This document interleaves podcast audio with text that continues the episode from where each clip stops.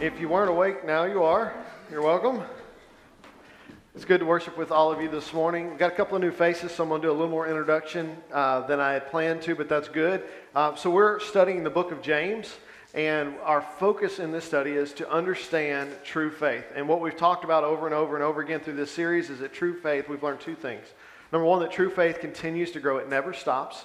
And then also that true faith always reveals itself. And so as we're looking at this New Testament wisdom literature, our goal is not to gain a to do list of, of ways that we should act or things that we should do, but rather to look at this and examine our own personal lives and ask the Lord, what areas do we need to grow in our faith? That's our, our goal. Last week we covered the first half of James chapter 3, where James addresses how we use our words and that, that those words are either going to grow the kingdom or they're going to destroy the kingdom.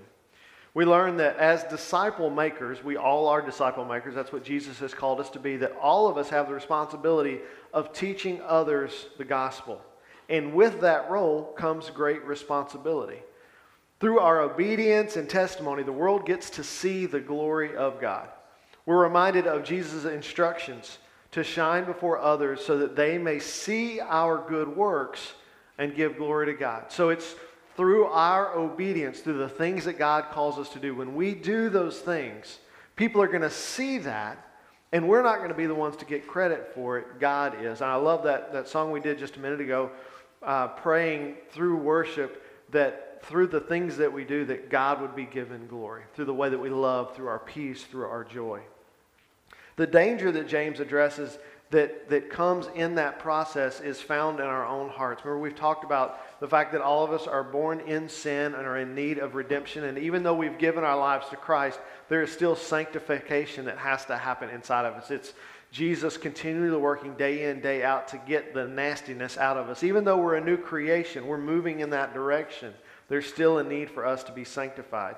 And unfortunately, that process is not going to get done until we get to heaven. Boy, I was thinking about this this morning. Wouldn't it be handy if it was like a class you went through for like six or eight weeks and you're like, all right, done, new creation? That'd make life a whole lot easier, but unfortunately, uh, that's not the way it works. The only way that we can combat that danger is by being intentional in letting God have control over our lives, for listening for the things that He's saying and then doing what He tells us to do. It's through spending time with God on a daily basis and obeying what He says that we get to see him and others get to see the truth about who God is.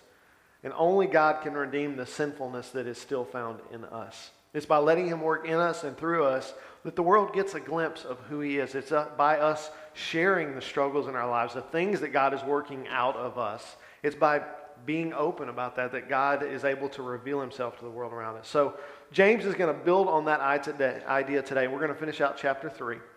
And this section at the end of chapter 3 is called by a lot of theologians the meta of James, which is just a fancy way of saying it's like the crescendo or the culmination. It's kind of the high point of the whole book. And we're going to see some things that we've already talked about being repeated today as James is kind of putting forth, like, this church is what I'm talking about. He's going to bring it all together today.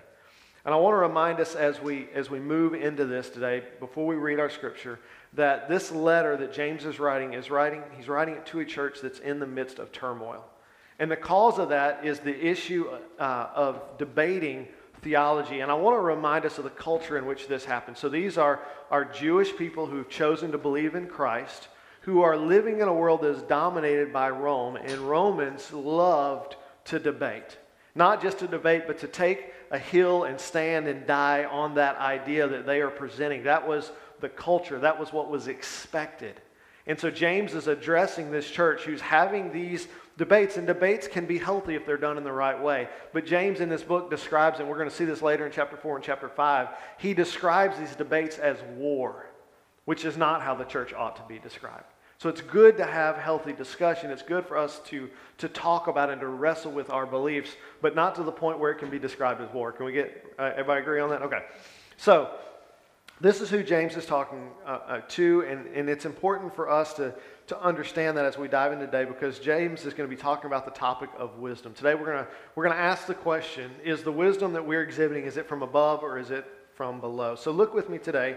We're going to read verses 13 through 18, and I'm going to read it the first time in the CSB, and then we're going to look at the message translation in a few minutes because I think it does a good job of, of laying it out there. So, starting in verse 13, James says, Who among you is wise and understanding?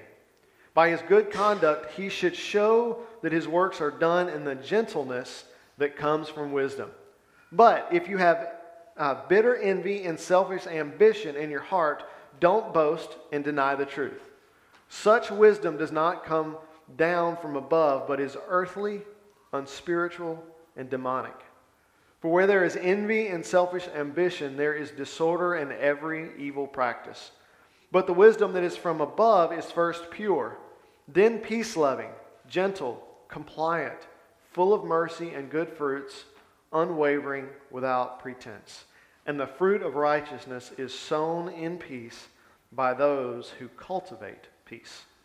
So there's three ideas that James is going to lay out for us today. I want to kind of give you this in advance so you can see where we're going. The first one is that God is the source of peace and wisdom. The second is that earthly wisdom, and I got that in quotations, is an imitation of godly wisdom that always leads to evil. And then the third is that heavenly wisdom is holy and it leads to a true understanding of God. So I want us to read this today in the message because, like I said a while ago, I really think that this translation helps kind of get it in our hearts a little more. So let's look at this again, verse 13 through 18, but in the message this time. It says, Do you want to be counted wise to build a reputation for wisdom? Here's what you do live well, live wisely, live humbly. It's the way you live, not the way you talk, that counts. Mean spirited ambition isn't wisdom. Boasting that you are wise isn't wisdom. Twisting the truth to make yourselves sound wise isn't wisdom. It's the furthest thing from wisdom. It's animal cunning, devilish uh, convening. Whenever you're trying to look better than others or get the better of others, things fall apart and everyone ends up at each other's throats. Real wisdom, God's wisdom, begins with a holy life and is characterized by getting along with others. It is, the, is gentle and reasonable, overflowing with mercy and blessing, not hot one day and cold the next, not two faced. You can develop a healthy, robust community that lives right with God and enjoy its results only if you have the heart, if you do the hard work of getting along with each other, treating each other with dignity and with honor. So James kicks off this this section with a rhetorical question, right? He says, Who among you is wise and understanding? Or as the message puts it, do you want to be counted as wise to build a reputation for the wisdom? He's, he's asking, who wants to be identified as wise? So raise your hand if you want to be identified as wise. Okay, good. Awesome. That's a good thing. All right. I think this is one that I can safely say that the people that are hearing it would also raise their hands, right? Remember, we just talked about the culture. Everybody wants to be the guy who's right. Okay? All of us want to be seen as wise. And if wisdom is our goal, we need to remember one vitally important thing, and that's point number one for today, is that God is the source of peace and wisdom. If we want to be wise, this is where we found it, find it. And I know that that point may seem like a no-brainer, like, well, you shouldn't have to say that God is the source of wisdom, like we kind of get that. But I also want to say that James put it in his letter for a reason, right? There's a condition that's found in all of us. And that condition is that we want to be right. That is something that is innate inside of us, right? Talk to a three year old and tell them that they're wrong, and you will see that nature come out. But also, you know, think about it this way nobody wakes up in the morning and thinks, I want to be the dumbest guy at work today, right? That's not usually on your to do list unless you want to get fired, and then that, you know, that may work, okay? But all of us have a desire to act wisely and to do wise things.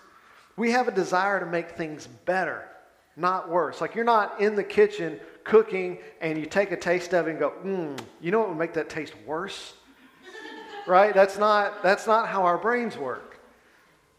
We all want things, to, thank Kyle called up to me, here we go. We all want things to be better than they already are, right? Isn't that our goal? Is to look at how the world is now and make it better than it was. We talked about that several messages ago. I, I told you my dad grew up as a Boy Scout. I didn't get that privilege but he taught me a lot of things. And one of the things that's really important is that you leave a campsite better than you found it. And I think that's our goal in this world is we want to live our lives and leave the world a better place for all those that are going to inherit behind us. So if we put ourselves in this story, we're sitting in a room full of people who all love God, discussing what it means to follow him, we can feel the weight of wanting to get that right. Correct? Our goal is to understand who God is, and, and if we're in that room, who this person Jesus was, and we hear all the stories of things that he's done. And if we really think about that, doesn't that sound a lot like a life group? Us sitting together, studying the Word, trying to make application for our own lives. We read Scripture and we try to understand it. We want to help other people understand it as well. That's what's going on in this church that James is writing to. The problem comes in when we try to explain Scripture from our own logic and our own understanding instead of asking God, what is He trying to say? Do you see the point? If I go to Scripture and say, I think it means this without doing any study, without having any conversation with God, I am teaching something that is my idea, not God's. I quoted Francis Chan during uh, our sermon back in James chapter 1. Uh, it was titled Talk Less and Listen More. But I want to I want to hear this again. God brought this back to mind this week as I was studying this passage. Francis said in um, one of his uh, messages at Passion this year, he says, I think one of the most destructive practices of your generation is that you value your own thoughts way too much. When God says, My thoughts aren't the same as yours, and you want to look inside and you want to tell everyone else what you've been thinking and what you've been feeling, rather than opening up the Word of God and saying, These truths are way beyond mine. And he references Isaiah chapter 55, verses 8 and 9, where he says, For my thoughts are not your thoughts, and my ways are not your ways. This is the Lord's declaration. For heaven is higher than earth, so my ways are higher than your ways, and my thoughts than your thoughts. In the context of us teaching others about God that we talked about last week, we must be certain that what we are teaching is from God and not from us. We do that by teaching what we learn from God, not by just thinking about what we think that passage might mean. I want to be clear that I'm not saying that you have to have all the answers. The point of this is not to pressure you up anytime you open your mouth to make sure that you're 100% correct. And we're going to talk about that in a little bit, how we do that. Nor am I saying that we should correct every little thing that other people say. In fact, it's that kind of know it all behavior that James is addressing because they're in this church setting. Remember, I told you it was not like a life group setting where they were having these war discussions. It was in a setting like this, in a church service. We need to rely on the Holy Spirit for our understanding and what we are teaching. We'll dig into more in a minute during the final point, but if we don't do that, if we don't spend time asking God what He's trying to reveal through a passage, we're going to be in a lot of trouble because earthly wisdom is an imitation of godly wisdom that leads to evil. And I think all of us are more familiar with this than, than we might realize. I'll give you an example. Did you know that nowhere in the Bible does it say that dancing is sinful? Did you know that? Okay. I went to a Baptist college that didn't allow dances because the churches in the Baptist convention said that that was sinful. But we could have foot functions and hoedowns. Those were acceptable. Do you, do you, see the, you see where I'm going with this? Okay.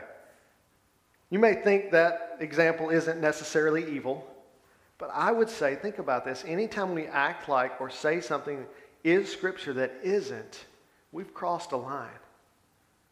Jesus had words with the Pharisees over this kind of false teaching, and it's recorded in Luke chapter 13. Look at this with me. I don't think it's up on the screen, but you can look it up in your Bible. It says, But the leader of the synagogue, indignant because Jesus had healed on the Sabbath, responded by telling the crowd, There are six days when work could be done. Therefore, come on those days and be healed, and not on the Sabbath day.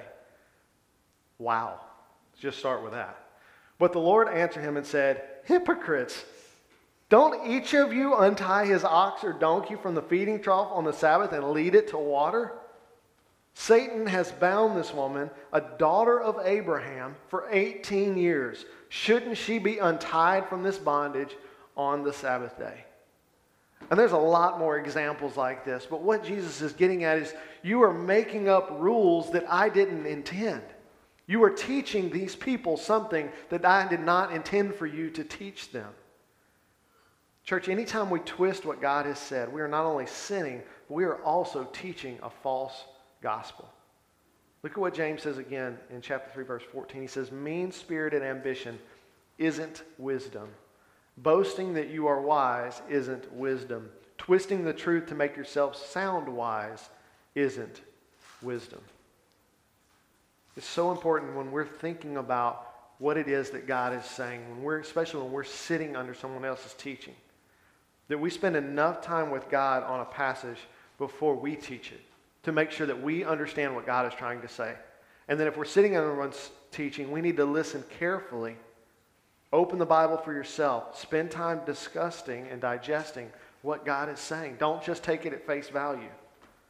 Let me give you another example. When I was growing up, you may or may not know this about me, but I participated in rodeos every weekend.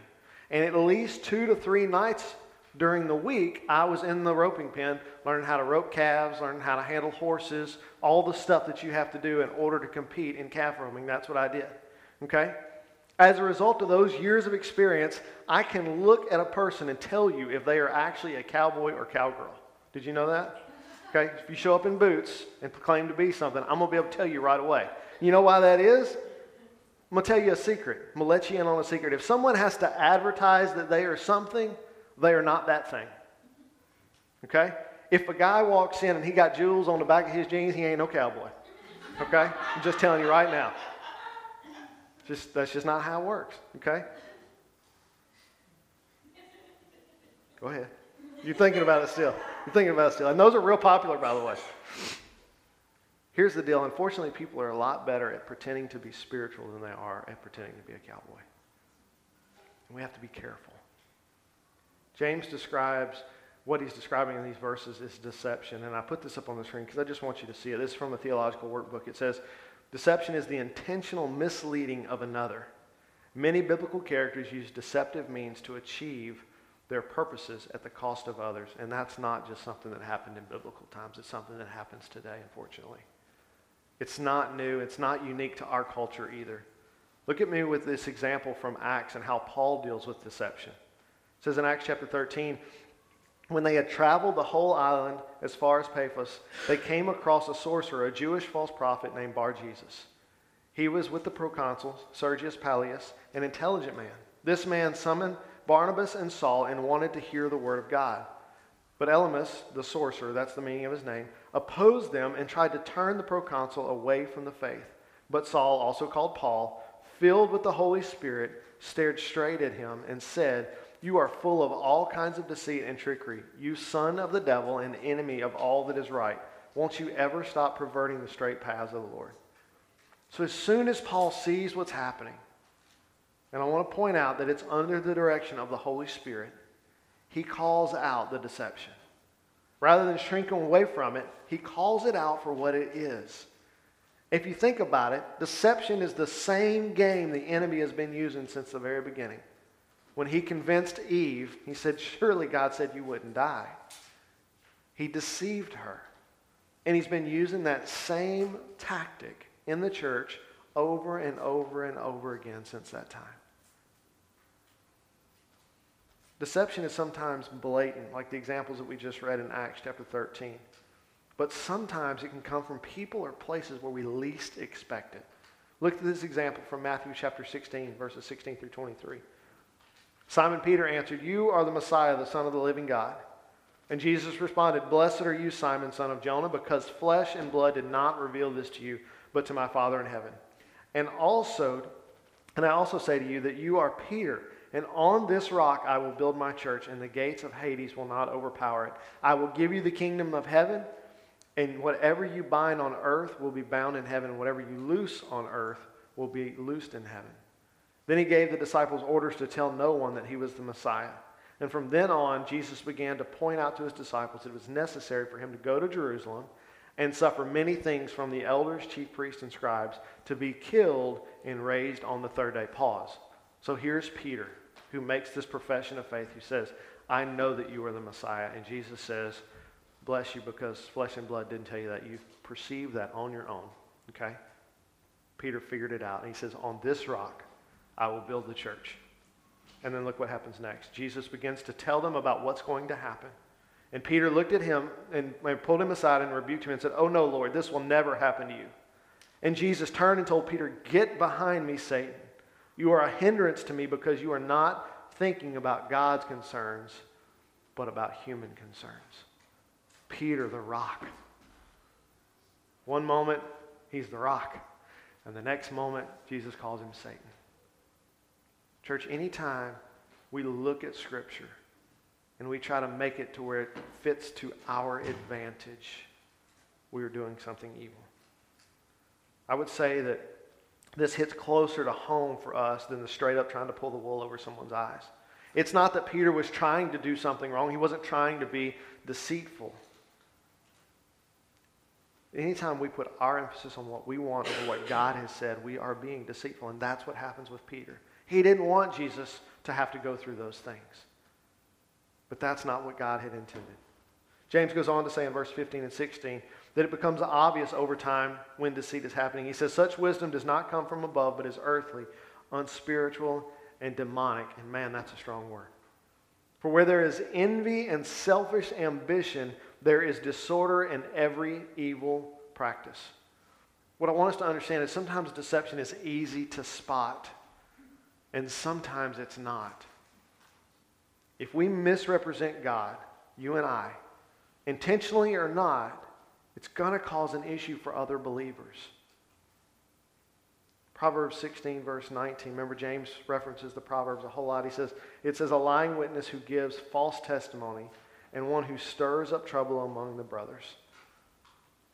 That's what deception does. It stirs up trouble among the brothers. When we begin to see turmoil in the, chor- in the church, chances are high that there's someone who has stepped out of sync with God and is pushing their own agenda. They are pushing what they want to see happen. So, how do we safeguard ourselves from that? How do we, how do we recognize it and how do we deal with it?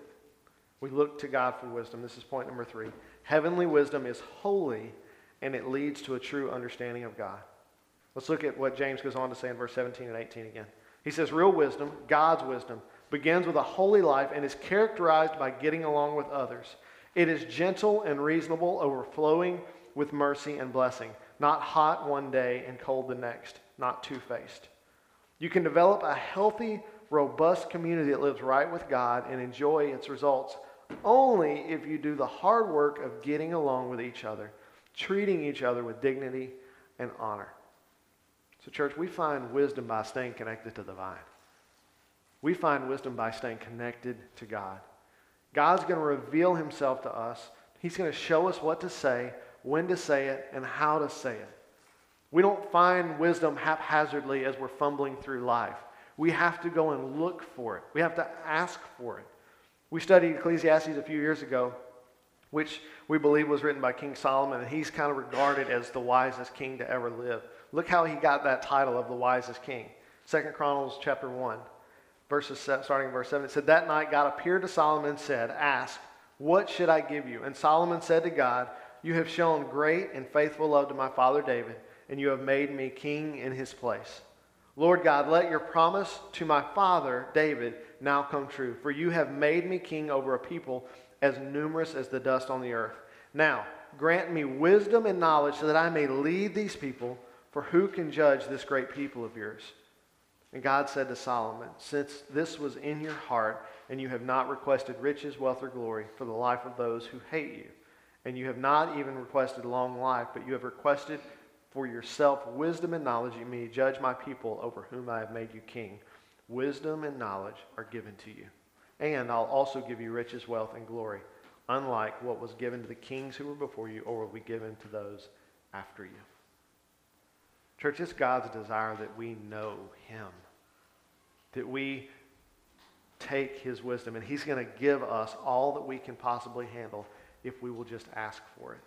If you desire wisdom, if you want to make sure that you are representing God well, if you want to make sure that you are teaching correctly, just stay connected to God. Abide in Him. Stay connected to the vine. I love the way that that message translation puts it. Real wisdom, God's wisdom, begins with a holy life characterized by getting along with others. It is gentle and is reasonable, overflowing with mercy and blessing, not hot one day and cold the next, not two faced. If there is someone in your life and you believe that they are being deceitful and their life doesn't match up with that verse, red flag. Have some more conversation with God. He goes on to say you can develop a healthy, robust community that lives right with God and enjoy its result only if you do the hard work of getting along with each other and treating each other with dignity and honor. Wisdom from above is the key to living the kind of life that God has called us to live, the kind of life that God wants us to have. I want the kind of community that James is talking about, and I know that you do too. Robustness comes from sharpening one another with respect and with honor, that when we have disagreements, especially about scriptural things, that we approach it with respect and with honor, and that we dig into the Word, not for the sake of us being right, but for the sake of the group understanding what God is trying to say. We develop that kind of, when we develop that kind of community, we are strong and we're in sync with God and with one another. In that kind of setting, it's far more difficult for anyone to be deceived because instead of me having to rely only on me to see the deceit, I've got a group of people around me who are all headed in the same direction together. And if someone comes into that group or someone that's in that group tries to lead us in another direction, there's going to be a whole host of people who are going, whoa, whoa, hold on. I'm not sure that's correct. And that's a good thing. Glenn has used the, the, the example for years of being tuned to the same tuning fork. The Holy Spirit's the tuning fork. And if we're all tuning to the Holy Spirit, we're all going to be moving in the, in the same direction. If the members of our groups are spending time in the Word and are constantly connected to the vine, they're going to spot deception before it has a chance to take root. They're going to see it. And, and I want to remind you, when we talk about deception, we see that in a super negative light, and it is. But I'm not talking about somebody coming in trying to purposefully upseat someone or mess up the group. I'm talking about somebody who is like Peter who, not out of evil ambition, but simply out of misunderstanding or out of a desire that's in their heart, leads in the wrong direction. Those things are a lot harder to see and a lot harder to deal with if we're not all connected together.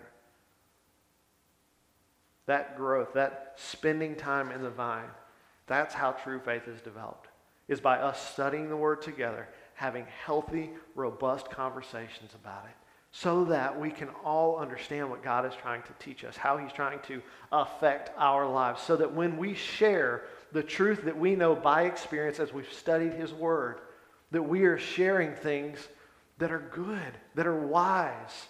Somebody told me uh, an example from, from their job just this week where they felt overwhelmed and didn't really know how to move forward in a particular section. And so they just said, God, how, how do I do with this? I mean, this, this is work. It's not like how do I lead Bible study? It was, I'm overwhelmed at work. How should I deal with this? And God gave him a plan. And guess what? It worked.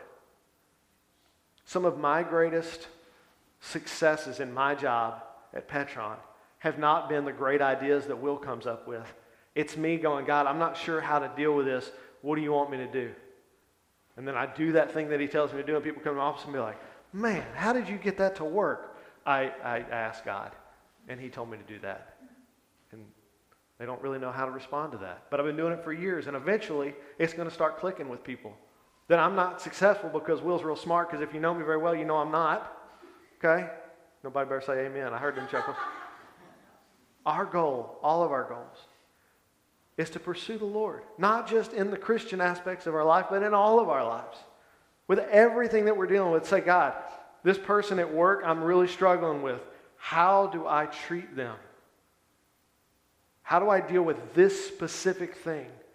And then listen to what he says and do that, even if it makes no sense at all. If you're confident that he said it, do that thing and then watch for what he does.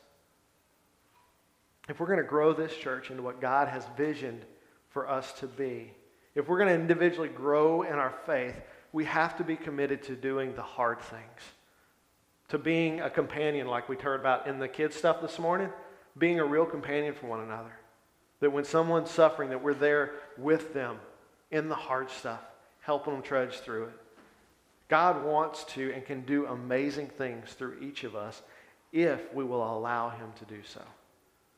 Take some time this week to let God reveal if there are any areas in your life that you have not surrendered to Him, areas of your life where you are trusting in your own wisdom, wisdom from below, instead of wisdom from above. Because a lot of times, church, we don't see that. We think we're smart. We may not say that out loud, but we assume we are headed in the right direction.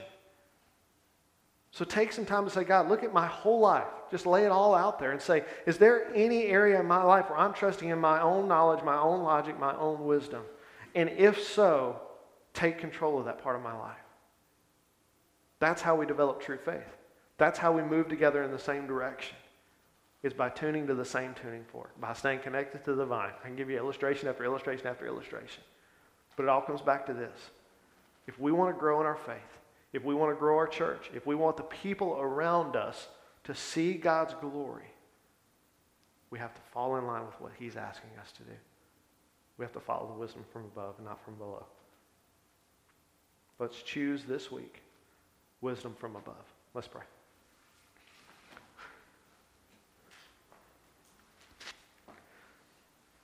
God, it's hard sometimes when we talk about things that are negative. It's hard to, to even want to go there. God, I ask it this week, even today, Father, I ask it today that you would give each of us a moment to just lay our lives before you and, and to seek out the areas where we're leading in our own wisdom and not yours. Fathers, we're kind of wrestling through this passage this week, I ask that your Spirit would invade our lives and reveal those areas to us. And God, that by doing so, we would experience the peace and the joy that you have wanted us to experience. God, that we would come to see and understand that when we follow your wisdom, not only is it for our, our betterment, but it's for our joy.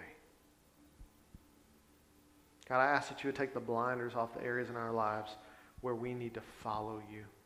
God, I ask that you would open our eyes to anyone that's in our lives that is trying to be a deceiver, especially if that's one of us. God, I ask that you would reveal to that and that we could, we could deal with that in love and in peace. God, that you could build that robust community that you've called us to be. Jesus, we ask these things in your name.